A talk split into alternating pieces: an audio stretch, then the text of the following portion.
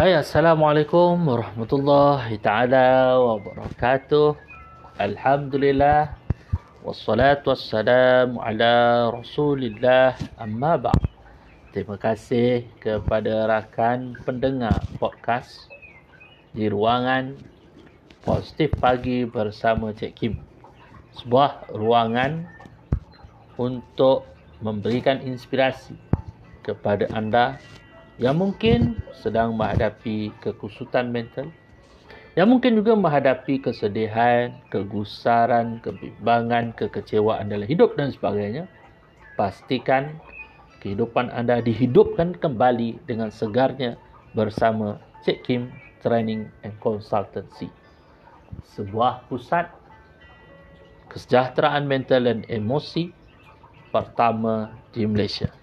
Ah, tempohan hari Cik Kim datangi dengan soalan-soalan yang berkaitan dengan kasih sayang. Nak memberi kasih sayang pada orang pun dia tak mampu. Maka pada kali ini Cik Kim didatangi dengan satu soalan dari Nantini Raja Mohan. Good evening, sir. I am Nantini Raja Mohan. Beliau adalah seorang pelajar sebuah universiti di dalam bidang nursing. My question is, ha, dia punya soalan adalah macam mana saya nak berdepan dengan satu situasi yang ini kebimbangan yang ekstrim pada diri saya ketika menghadapi peperiksaan sehingga menyebabkan saya tidak boleh tidur.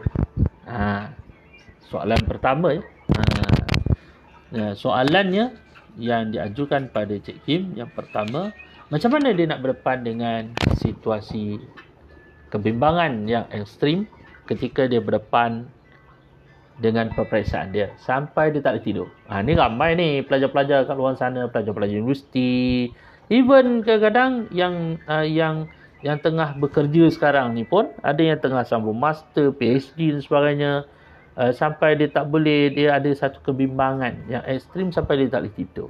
So macam mana nak cope that situation? Ha, jawapannya mudah. Pertama, anda kena mengetahui tahap kebimbangan anda.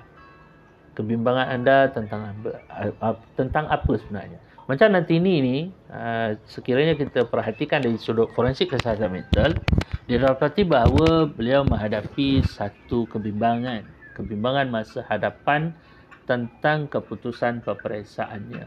Maka otak nanti ini sudah memulakan proses untuk membimbangkan tentang sesuatu yang belum pasti khususnya bab exam. Result eh? Uh, berkaitan dengan resultnya.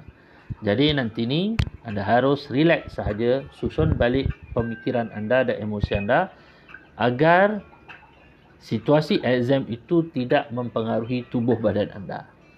Anda lah yang mempengaruhi situasi exam tersebut anda menguruskannya dengan sebaik mungkin.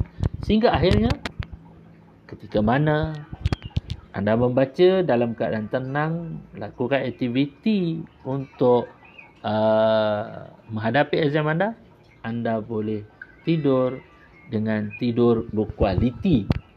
Cik Kim ingatkan sekali lagi, tidurlah dengan tidur berkualiti. Baik. Kemudian, soalan dia yang kedua. How I should overcome my anxiety and study smoothly? Ha, dia kata macam mana saya nak overcome daripada anxiety diri dia dan dia boleh study dengan smooth. Ha. So jawapannya nanti ni memilih apakah nanti ni memilih untuk belajar last minute atau nanti ni memilih untuk belajar secara study smart. Ha, pilihan dan keputusan di tangan nanti ni. kerana ianya memberi kesan kepada struktur pemikiran dan emosi diri nanti ni. Maka mulai saat ini pastikan nanti ni nak overcome anxiety nanti ni kena tengok cara study nanti ni. Apakah nanti ni study dengan cara last minute ataupun nanti ni study dengan cara smart, relax, smart, relax dan berkualiti. Terima kasih kepada nanti ni yang bertanya. Pastinya rakan-rakan di luar sana menghadapi juga situasi seperti nanti ni. Apapun, ianya adalah satu ujian kepada mereka yang sedang meningkatkan kebolehupayaannya di dalam bidang akademik. InsyaAllah tetap terus bersama Cik Kim Training Consultancy dalam mengupaya kesejahteraan mental dan emosi anda. Bertemu pada lain siaran.